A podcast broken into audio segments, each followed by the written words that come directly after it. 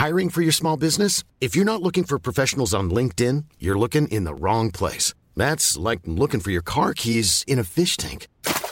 LinkedIn helps you hire professionals you can't find anywhere else, even those who aren't actively searching for a new job but might be open to the perfect role. In a given month, over 70% of LinkedIn users don't even visit other leading job sites. So start looking in the right place. With LinkedIn, you can hire professionals like a professional. Post your free job on linkedin.com slash people today.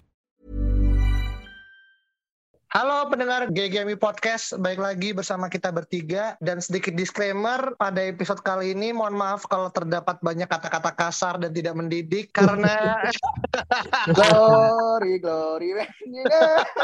Tapi kita harus membakar semangat teman-teman.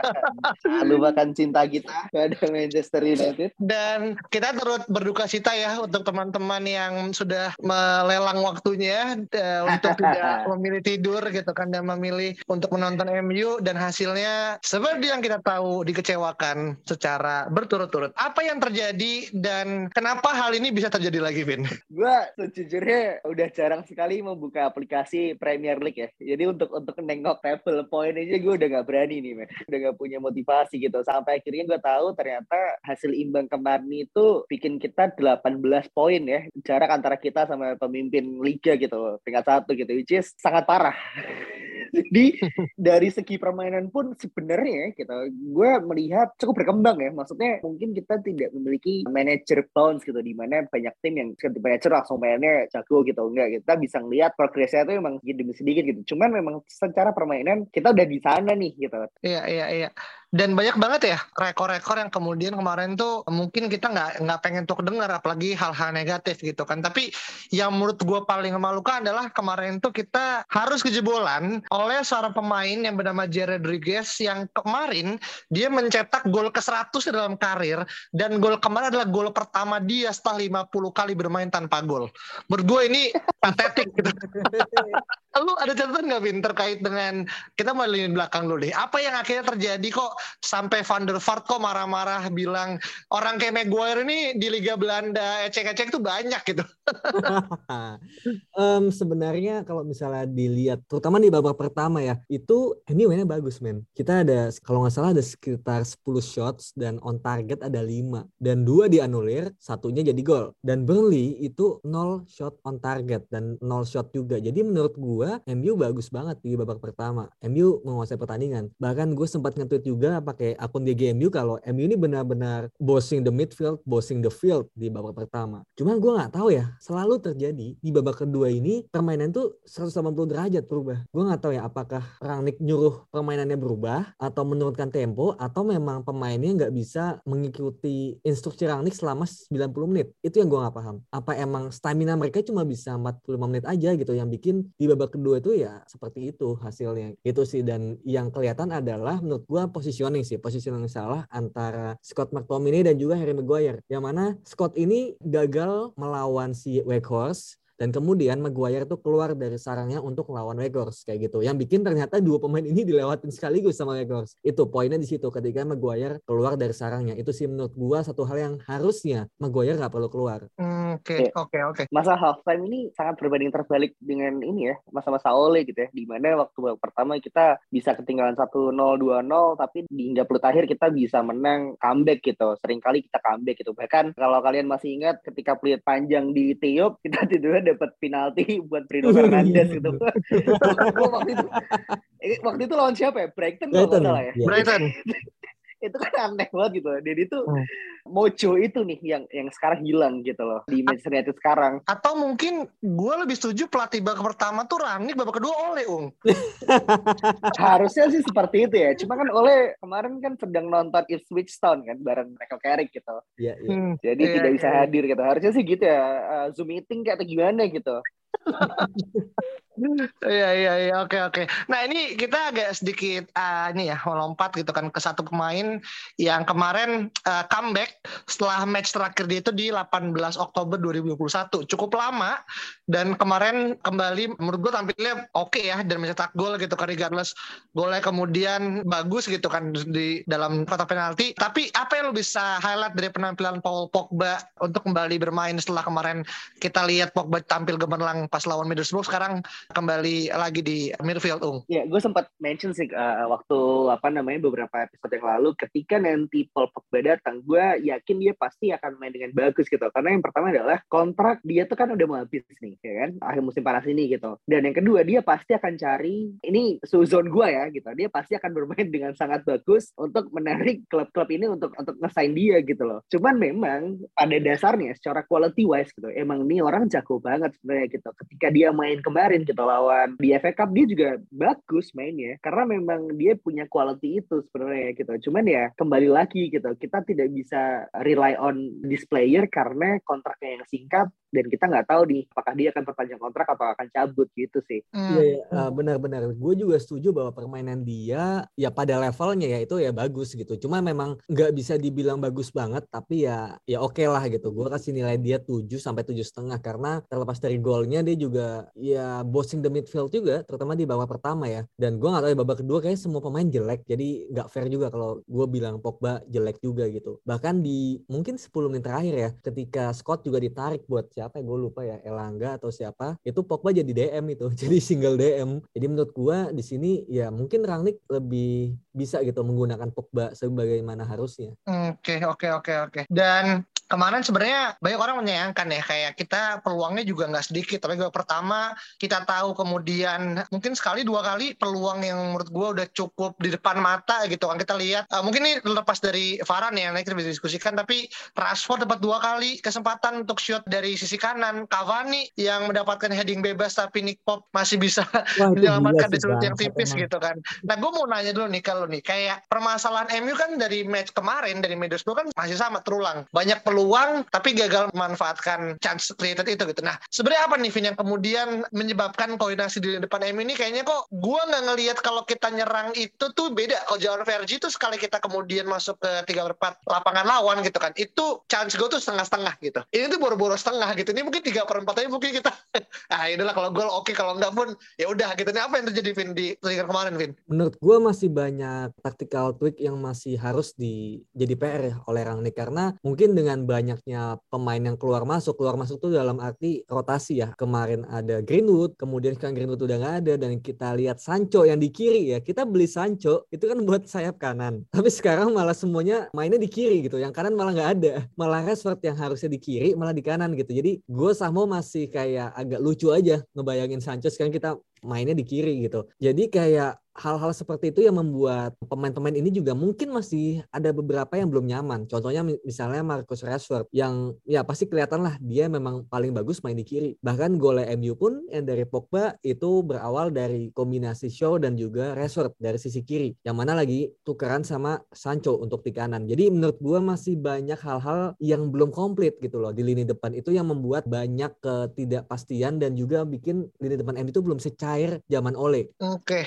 Okay dari lu ada nggak mungkin catatan lainnya yang kenapa ini kedua match beruntun ya gitu kan? Ini permasalahan itu nggak nggak bisa terselesaikan dong. Gue sendiri juga heran ya karena ketika di awal musim kan kita punya kombinasi front attacking front player kita yang cukup cukup exciting gitu. Kita punya Rashford, Sancho, Martial pada saat itu Cavani juga Ronaldo gitu. Bahkan kalau gue kelas balik melihat bagaimana Ibrahimovic pada saat itu ya di usia yang sama ya eh, dengan Ronaldo saat ini dia bahkan punya impact yang lebih gede gitu daripada Ronaldo sekarang gitu. Dan ini kan gue nggak tahu sih apakah ini berkaitan dengan sistem yang dimainkan oleh Rangnick ataukah karena memang ada confidence issue gitu di antara para pemain ini gitu sih. Karena tim ini tuh kan di dua musim yang lalu gitu. Mereka tuh bisa combine 100 goals loh per musim back to back season gitu. Bahkan front three pada saat itu gitu. Nah, siapa namanya Rashford, Martial dan juga dia tuh bisa bisa bisa combine goals sebanyak itu gitu. Dan kan yang sekarang justru malah menjadi isu gitu. Mungkin pada di awal-awal musim isunya adalah defending nih. Oke, sekarang kita bisa defend gitu ya. Mungkin lebih baik daripada di awal musim gitu. Cuman apa ya, ketika apa ya, kita kita menyelesaikan suatu masalah, kita nggak bisa menyelesaikan masalah yang lain gitu. Kayak kali lubang tutup lubang aja gitu. Ini ini yang mesti mesti mesti jadi PR sih untuk manajemen selanjutnya sih sebenarnya gitu. Makanya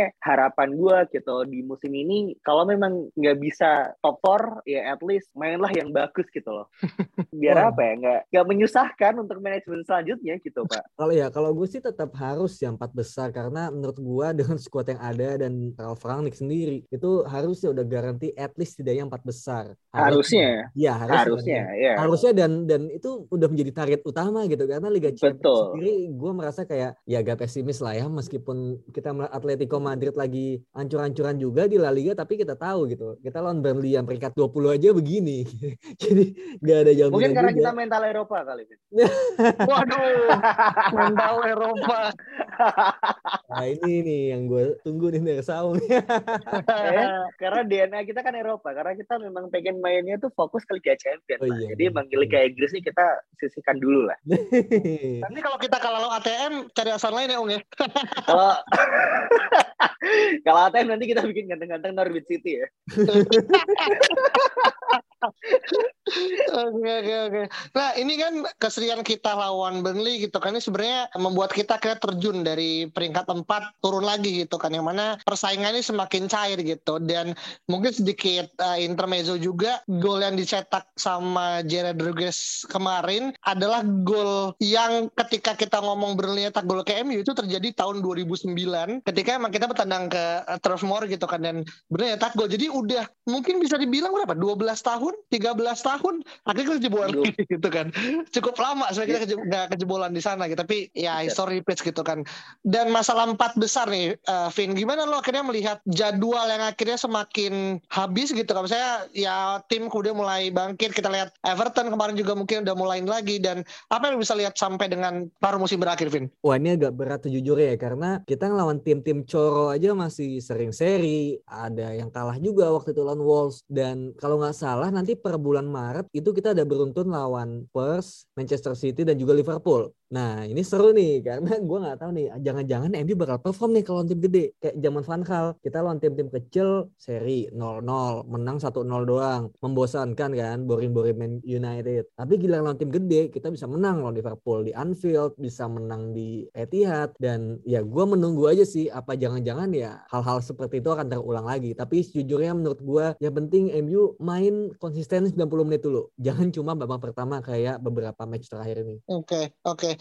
Dan mungkin biar tidak terlalu kejauhan ya, kita coba mungkin tarik dari apa yang Rahmanik sampaikan ke pasca dari match. Dia bilang dia agak kurang setuju kalau golnya Varane tuh di disallowed gitu kan. Dan ini sebenarnya kejadian yang bisa dibilang dalam dua match terakhir kita dirugikan oleh VAR gitu kan. Tapi gue mau sedikit singgung ke Saung, kira-kira menurut lu gimana sih lu melihat kejadian Maguire yang udah dianggap offside dan kemudian ada katanya ya gitu dorongan dan ngebuat akhirnya pemain Burnley akhirnya tidak bisa menjaga pos dari apa yang ditinggalkan dan akhirnya ngebuat Varane gol. Lu gimana, Ung? Lihat ya, Ung. Ya padahal itu akhirnya setelah ratusan kali kita set piece akhirnya kita cetak gol ya harusnya ya.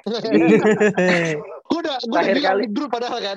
Langsung Iya. absen anjir. terakhir kali kita cetak gol di set piece tuh Igalo masih main untuk United ya Pak ya. Eh, Maguire ini gimana ya? Gue mau bilang Van der Vaart bener juga. Kita beli dia 80 juta pounds. Jadi sometimes gue berpikir oke dia dia bukan pemain yang sempurna gitu ya. Mungkin dia memang punya uh, kapabilitas untuk ball playing defender gitu. Cuman dengan lihat bagaimana dia menggagalkan gol Varane gitu ya dengan dorongan yang menurut itu nggak penting dan dengan bagaimana dia bikin kesalahan untuk golnya Gerard Rodriguez gitu. Harusnya sih dia nggak kapten lagi sih kalau misalkan Rangnick memang seberani itu gitu. Karena apa? Karena gue menurut, menurut gue dia tuh harusnya fokus untuk defensive duty aja pak gitu loh. Dia harusnya relief dari beban sebagai kapten Manchester United dan fokus aja ke defense gitu. Kasih beban sebagai kapten gitu itu ke pemain-pemain yang mungkin lebih punya arogansi atau confidence yang lebih tinggi gitu. Setelah match gue sempat baca dia bilang kayak iya kita harusnya nggak melakukan hal kesalahan seperti itu gitu. Itu kayak that's your own fault god damn it gitu. Jadi kayak gimana ya? Kayak kontradiksi gitu loh. Ini kesalahan lu, tapi lu sebagai kapten nggak lo nggak punya sense of kepekaan gitu loh. Kalau ini tuh salah lu gitu. Kita bisa di posisi sekarang gitu. Walaupun memang pemain-pemain lain gitu buang-buang chance segala macam gitu ya. Cuman kan ini jelas banget Pak gitu. Harusnya sih menurut gue kombinasi yang tepat gitu adalah membuat Maguire tidak kapten lagi gitu dan kita coba pairing Varane Land aja. This guy need take some off from the team sih menurut gue. Hmm, iya iya iya oke. Nah mungkin terakhir nih Vin, lu ada nggak poin yang mungkin menjadi pandangan berbeda kali dengan Saung gitu? Apakah iya oke lah kalau kapten menurut gue bisa kita perdebatkan, kita masih punya banyak figur gitu kan, masih ada Bruno, masih ada Ronaldo, tapi untuk terkait dengan membangku cadangan kedatangan Maguire gitu kan. Itu menurut lu over too much nggak Vin untuk apa yang tadi Saung sampaikan? Enggak lah kalau misalnya sekedar membangku cadangkan Maguire, enggak lah bahkan gue juga udah dari awal musim gue udah bilang kan kalau nggak salah di episode berapa gitu gue lupa. Gue tuh suka sama duet Varane dan juga Lindelof yang mana gue merasa kayak Lindelof ini kayak lebih bagus kayak mendapatkan partner yang lebih sesuai gitu. Yeah. karena Lindelof ini nggak nggak cepet-cepet banget kan gitu. Sedangkan Varane ini lumayan cepat dan juga dia passingnya bagus loh kanan kiri kakinya kan. Nah menurut gue ya diimbangnya ya oleh itu gitu. Lindelof itu bagus dalam membaca permainan dan Varane juga bagus dalam kecepatannya gitu. Jadi saling cover. Kalau Maguire tuh apa ya gue gue melihat gue nggak tahu apa ya tapi kayak kurang aja gitu gue ngelihatnya. Jadinya mungkin waktu itu bagus ya pas Maguire cedera atau suspend dan yang main Farhan Lindelof gitu. Dan gue rasa mungkin mungkin ya nanti lawan apa ya kalau nggak salah abis ini tuh lawan Southampton gue punya sedikit keyakinan bahwa Rangnick akan membangku cadangkan Maguire karena Lindelof juga udah fit dan udah latihan full. Tapi kalau masalah kapten gue rasa kurang wise sih kalau misalnya harus mengganti kapten di tengah-tengah. Kecuali memang Maguire ini punya masalah indisipliner kayak contohnya Aubameyang atau Shaka ya kan. Sedangkan kita kan pemainnya nggak gitu-gitu amat ya kayak Arsenal. Kalau kalau tidak disiplin dalam defending gimana, itu kapabilitas saja kayak. itu kan itu kan termasuk indisipliner itu. iya sih benar juga sih. iya, gimana dong? Ya, gimana oleh aja lah. Iya iya iya iya. Ibarat lu punya lu punya karyawan dia nggak nyuri, tapi dia juga nggak perform kerjanya gitu loh. Eh, gimana tuh? Tapi dia leader tuh, jadi gimana? Ya kan nah, kan salah kan lu? Makanya nggak usah dimainin, paling benar tuh nggak usah dimainin. Jadi kan kapten gak di dia. Betul, betul. Ah, emang harusnya seperti itu. Karena kalau dia nggak dimainin konsekuensi nggak mungkin dia pegang bang kapten juga dong. exactly. Emang kita kan harus mainnya kan gini kan, uh, tipis-tipis gitu kan. Kita nggak bisa kalau misalnya langsung friendly gitu ya, langsung ah. ucuk-ucuk. Oke lo nggak kapten gitu ya. Caranya pinggir-pinggirin aja dulu gitu. Oh lo cadang dulu aja lah gitu. Kaptennya Ronaldo gitu. Kaptennya Bruno Fernandes tadi ya. Cuman gitu ya terus sampai akhir musim. Gak apa-apa nggak masalah. Dia mainnya kayak 10 menit gitu. Coba tolong dia sebagai kapten rasakan penderitaan Donny van de Beek lah. Semalam akhirnya Donny van de Beek main tuh dari menit 60 lawan Newcastle. Hmm. Mana nggak sih Everton? Uh, kalah 3-1. Waduh. Hmm. juga ya. Ini nih ya kalau bahasa segmen Lone Watch. Padahal sudah Frank Lampard tuh itu. Midfield oh, legendaris loh. Gimana ya? Iya iya iya. Oke, uh, terkait dengan bahasan Burnley MU uh, eh, cukup ya karena kita ngerasa udah gak ada hal yang lagi kita perlu sampaikan. Teman-teman udah lihat gimana akhirnya bapuknya MU dan betapa meruginya orang-orang yang bangun di tengah mimpi indah gitu kan. Dan gua sama Alvin salah satu korban yang akhirnya memakan dampak di pagi harinya gitu kan. Dan kalau kalau ada match MU jam kalau ada match MU jam 3 pagi mending nunggu pagi aja lah. Ya ya ya. Oke, okay, uh, kita match minggu ini sebenarnya penderitaan belum berakhir ya karena bisa jadi ini tri apa ya tri tri draw strikes gitu kan buat MU gitu. Tapi ngomong masalah uh, Southampton kita punya memori baik gitu kan. Kita menang 9-1 kalau nggak salah ya kemarin itu di 9-0. 9-0 gitu kan. Kayaknya sih tidak mungkin terjadi lagi sepertinya gitu kan. Nah, apa yang kemudian lu bisa lihat dari match besok ini? Gimana gimana kira lu masih menyimpan bara harapan di saat kita udah hampir pupus nih? um, karena mana di Old Trafford ya, gua rasa harusnya ini ini gua ngomong ini di match lawan Burnley kemarin sih, pas sama Dias kan. Gua rasa ini harusnya menjadi titik balik lah harusnya ya gitu karena kita udah dua kali dikecewakan di lawan Borough dan juga lawan Burnley dan ini kalau misalnya sampai gagal menang lagi, gua benar-benar udah nggak paham nih siapa yang salah. Apakah pemainnya, apakah pelatihnya atau emang klubnya aja yang gue bilang klubnya dikutuk aja gitu. Jadi mau siapa pun pelatihnya udah nggak ketolong aja gitu. Um, jadi gua rasa harusnya ya harusnya um, dengan pemain yang lengkap, MU bisa at least kill the game aja dulu deh. Di babak pertama coba 2-0 gitu. Dan babak kedua tidaknya kalau nggak bisa cetak gol ya jangan kebobolan. Gitu aja sih. Main secara kompos terutama di belakang. Karena yang gue lihat adalah once sudah kebobolan, MU itu udah nggak bisa ngapa-ngapain lagi gitu. Seolah panik dan juga lini depannya itu kayak apa ya gerasa kerusuk gitu loh. Ini sebenarnya ulasannya sama aja sih kayak kemarin. Karena nggak ada yang berubah dan gue kayak ngulang aja dari yang kemarin aja. Karena emang gue bingung mau ngomong apa lagi anjir gitu loh. Dan masalahnya juga itu itu lagi. Itu sih gue gue bener-bener udah no words saja sih buat MU kali ini. bisa ya bisa nggak sih bisa nggak sih kalau misalkan besok kita draw lagi terus kita minta lanjut adu penalti jadi ya capek pak draw lu satu satu aja malas banget empat empat itu Iya. seru kali ya misal lima lima gitu atau tiga tiga gitu satu satu Iya, tuh iya. kampret banget anjir ya kan minta tapi adu penalti gitu kayak apa Tapi kalau ngomongin masalah head to head ya, sebenarnya kita masih perlu jumawa karena dari 20 pertandingan kita menang 10 kali, eh, cuma kalah dua kali gitu kan. Dan eh, kita menang lima kali gitu kan. Tapi ya itu kan tahun lalu ya, tahun-tahun lalu gitu kan. Dan gue nggak yakin ini bisa kejadian lagi gitu kan. Cuman ini kan kita udah terjun ke peringkat lima ya, yang mana kalau misalkan WSM menang lagi gitu kan, jaraknya yang sekarang cuma beda satu poin mungkin bisa jadi empat poin gitu kan karena kan kita kalah uh, selisih uh, angka gitu. Nah lu kemudian ngelihat gimana kemudian Emir harus menyikapi perubahan yang salah cepat ya Ung karena gue yakin ini cuma jeda tiga empat hari lah gitu kan minggu udah main lagi gitu. Lu ngelihat ada nggak mungkin perubahan formasi gitu karena apakah lu ngelihat Ronaldo akan dikurung lagi quote unquote padahal kemarin gue ngelihat dia tuh sebenarnya udah punya ini kan sepatu Merkul yang baru sebenarnya gitu.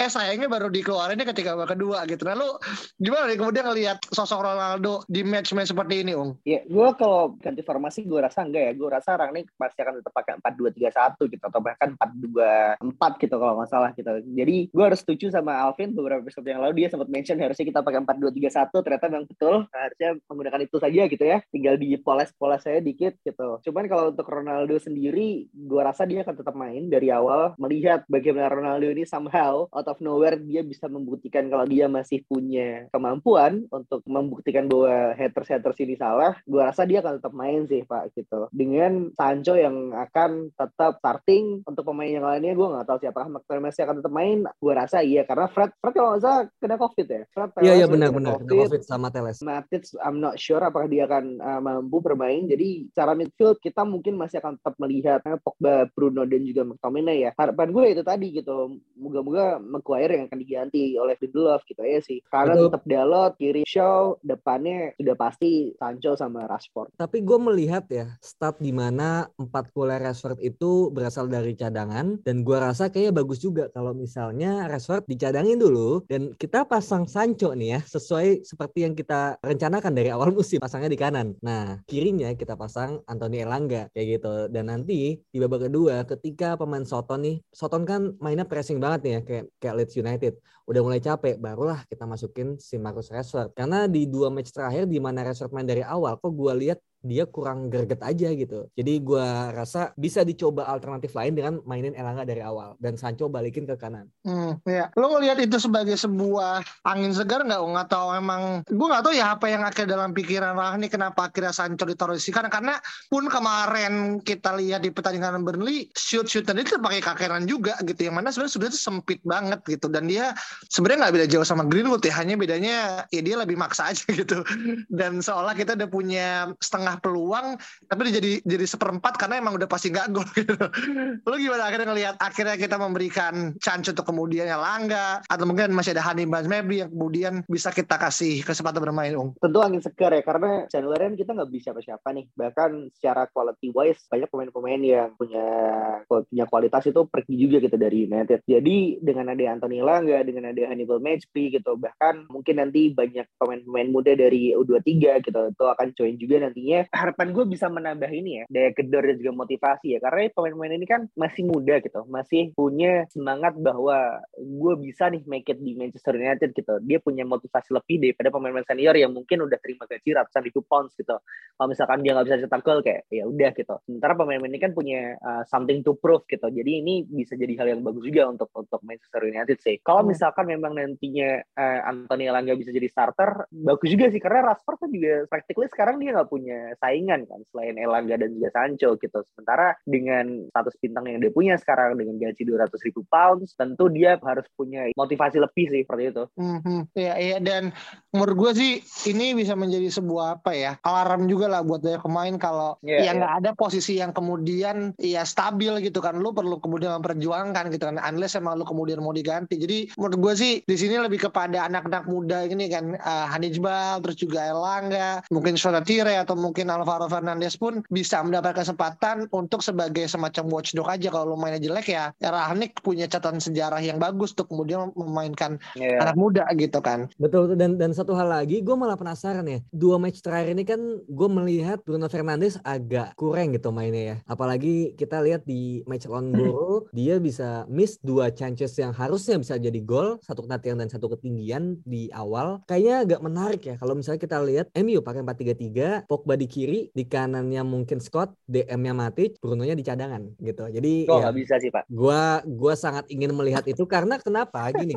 karena ini Matic, uh, McTominay dan juga Pogba ini mengingatkan kita sama di zaman oleh awal-awal. Yang mana waktu itu ada Matic, Herrera dan juga Pogba. Pogba mainnya tuh free roll dari kiri. Karena Pogba dan Bruno ini sama-sama dari kiri gitu bagusnya. Nah, gue mau melihat nih, Pogba kalau masang di kiri dan dia lebih free roam ke depan, layaknya Bruno, itu bakal kayak apa? Nah, Matic ini bakal lebih ada proteksi karena sebelahnya Scott McTominay gitu. Dia nggak jadi lone DM dan ya menurut gue itu mengutip apa kata dia tadi ya, tidak ada satupun pemain yang aman dan menurut gue bahkan Bruno Fernandes pun harus berani untuk dicadangin. Hmm. Gue uh, agak nggak setuju sih karena Bruno Fernandes ini kan punya quality ya. Jadi kalau misalkan dia beberapa match terakhir ini memang dia tidak oke okay gitu, gue rasa lebih ke sistemnya sih pak. Gue sempat lihat bagaimana positioning si Bruno Fernandes ini justru terlalu maju gitu loh. Dia hampir berdempetan sama si striker ini sendiri gitu, which is tentu akan mengurangi gerak si striker kita gitu kan. Jadi kalau misalkan Rangnick mau untuk sedikit memundurkan Bruno Fernandes gitu ya di posisi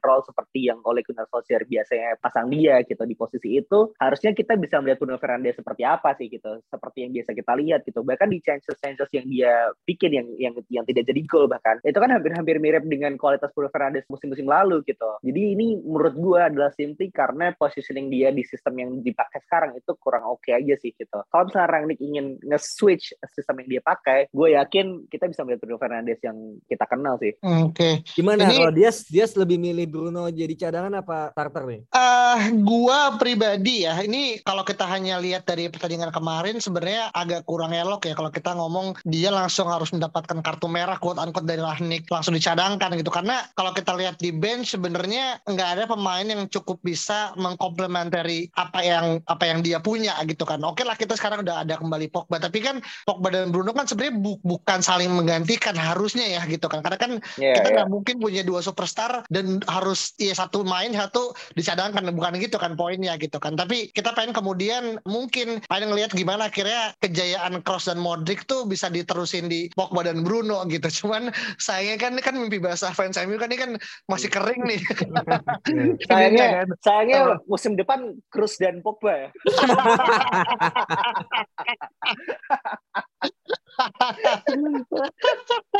itu belum ya, basah udah harus bangun tuh pak.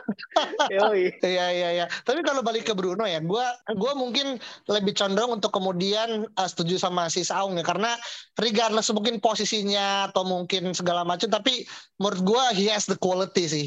Dan untuk match lawan uh, Soton besok sebenarnya agak kurang elok kalau pemain sekelas Bruno langsung dicadangkan karena kita tahu kita punya kambing hitam yang jelas-jelas depan mata gitu kan. Jadi menurut gue sih uh, kalaupun Bruno harus dicadangkan itu mungkin opsi keempat kelima menurut gue setelah beberapa orang gitu kan. Dan menurut gue ya why not tuh kemudian Given Toh juga sebenarnya kalau misalkan balik kepada hasil akhir gue juga nggak akan nanya ke kalian gimana skor karena udah pasti kemudian seri gitu. Jadi sih di penalti pak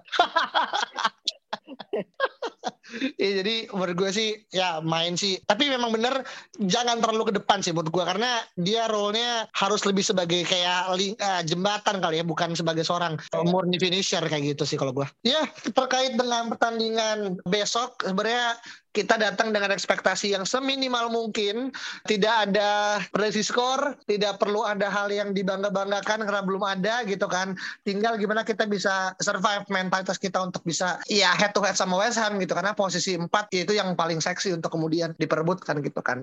Dan setiap match penting, tiga poin adalah mutlak untuk MU dan itu aja. Kita ketemu lagi di podcast berikutnya dan bye bye. Imagine the softest sheets you've ever felt. Now imagine them getting even softer over time. That's what you'll feel with Bowl and Branch's organic cotton sheets. In a recent customer survey, 96% replied that Bowl and Branch sheets get softer with every wash. Start getting your best night's sleep in these sheets that get softer and softer for years to come. Try their sheets with a 30-night guarantee. Plus, get 15% off your first order at bowlandbranch.com. Code BUTTERY. Exclusions apply. See site for details.